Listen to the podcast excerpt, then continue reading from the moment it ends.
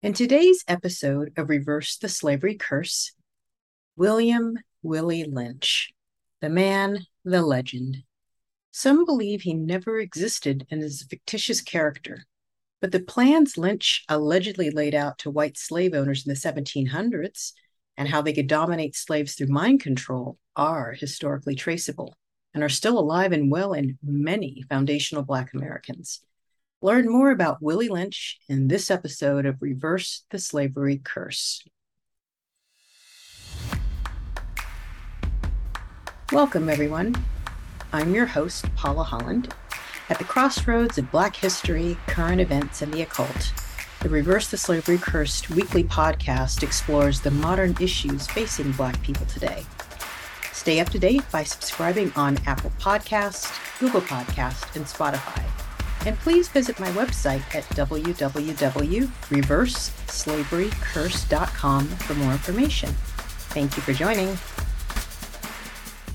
Many people assume that the origins of mind control began in Europe by Nazi war criminal Dr. Josef Mengele, also known as the Doctor of Death.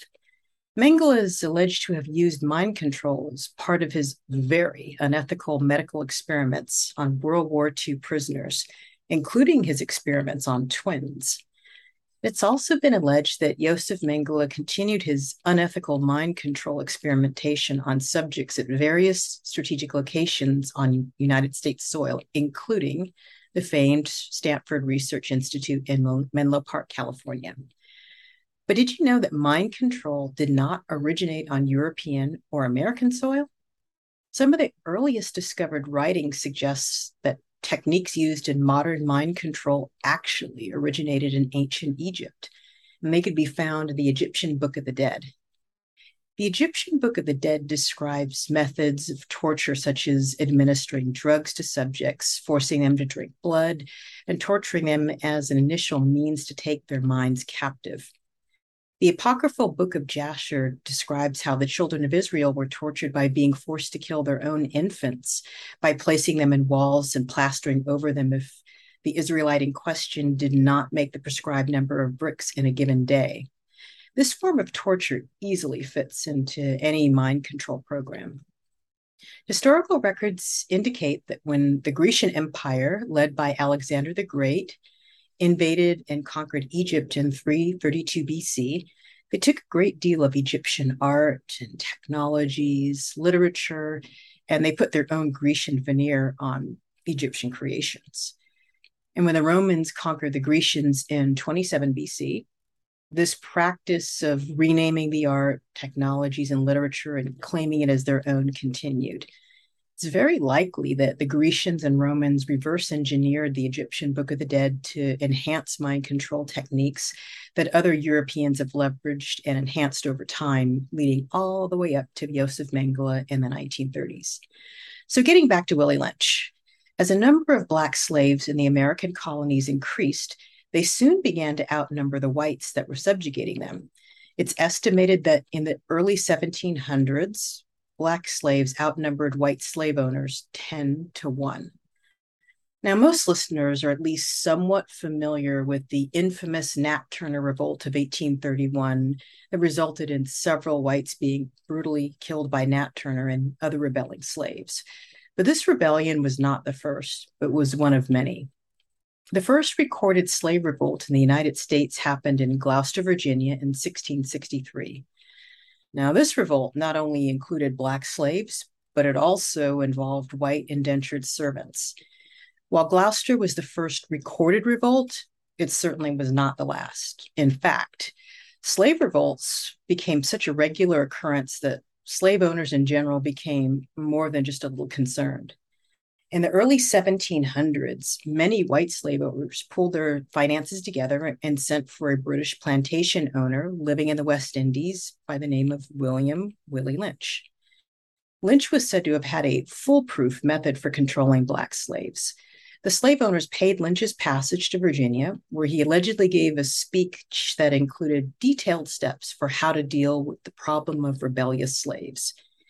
You can actually get a copy of this speech on eBay, or you could look for it on Amazon, and you could probably find a free PDF of it doing just an online search.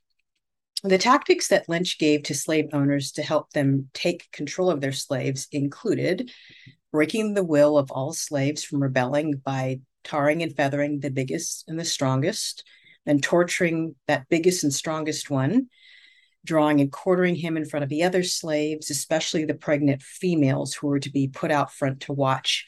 And this would instill fear in all those gathered.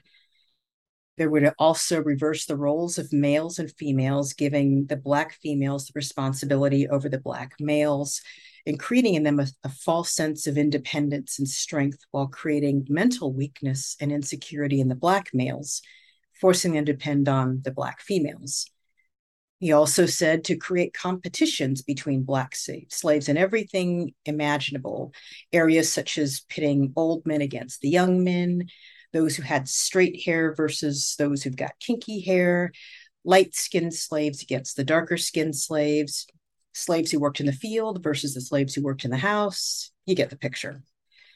They were to train Black slaves to look up to, respect, and admire and trust only white people while instilling a deep distrust in Black slaves for their fellow Black slaves. They were to also control the language of the slaves, giving them an artificially limited grasp of language that limited their understanding of the slave master's world. So, experts in mind control could break down this speech, this method that Willie Lynch gave to the slave owners into a basic five steps for controlling the slaves. So, step one physically and mentally control the slave by traumatizing them. In the case of slaves, this would be drawing and quartering them, beating the most dominant. Step two, deconstruct the subject matter's mindset and traumatize them and reconstruct their minds by introducing commands, keywords, and new behaviors. Now, if you saw the 1970s docudrama Roots, uh, you would have seen um, one of the episodes when Kunta Kinte was taken for a seasoning, and there was a slave driver who was whipping him and telling him that his name was now Toby. And Kunta Kinte resisted, and every time he resisted, he would get a crack of the whip. And finally, after a long period of time of this resisting and, and getting beaten, he finally breaks down and says, My name is Toby.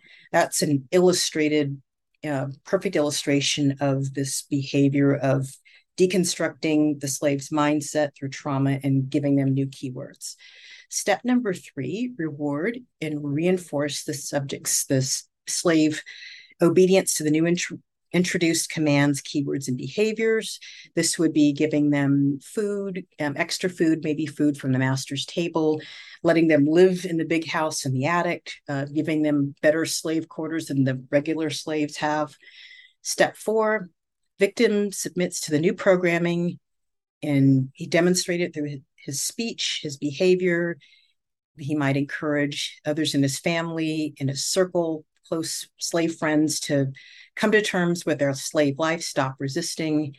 And then step five if the old or original behavior begins to reappear, such as planning to run away, slacking in their work, rebelliousness of any kind, talking back, then go back to step one, which is to physically and mentally traumatize the slave. So, in reviewing Willie Lynch's speech, especially the front end that heavily emphasizes on brutal torture of the biggest and most dominant slave in front of the others, any expert in mind control would have to agree that Black slaves subjected to the Willie Lynch method for making a slave were indeed the first mind control victims on US soil. And while the indigenous First Nations people had their lands colonized, Black slaves not only had their lands far away in Africa colonized, they also had their minds colonized as well. Something else interesting that Willie Lynch says in his speech is that if a slave owner were to put his methods into practice, Lynch guaranteed that slaves would be refueling. In other words, they would train their family members to continue in this mind control colonized manner. And this would last for up to 300 years and maybe even a thousand. Considering there is no record of emancipated slaves going through any sort of deprogramming in the 19, in the 1860s or after that, if what Willie Lynch promised about slaves continuing to be under his slavery mind control is actually true, then many, if not most, Black Americans are quite possibly still under this slave reprogramming. There is one silver lining in the Willie Lynch speech that comes towards the end of the speech when he mentions what measures to take when and if the slave's mind control slips and the mind corrects itself and the wild or unbroken original behavior returns.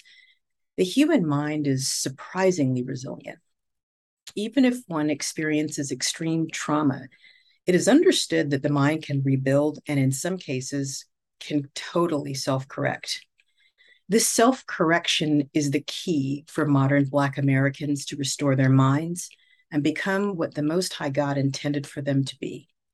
We'll be covering in depth the many phases of this self correction in future episodes. Thank you for joining me today. Please tune in next week where we will continue exploring the original problems of African Americans and uh, specifically our diet, which has also been colonized. And along with a special guest, we will talk about what African Americans do, can do to address diets that they have inherited from slavery and how to self correct and redirect towards optimal health. For more information about this podcast or other topics related to the advancement of African Americans, please visit www.reverseslaverycurse.com and sign up for my free newsletter, check out my books, and more. Until then, remember that dealing with foundational traumas, spiritual influences, and ancient oaths are the key to positive changes in this modern world.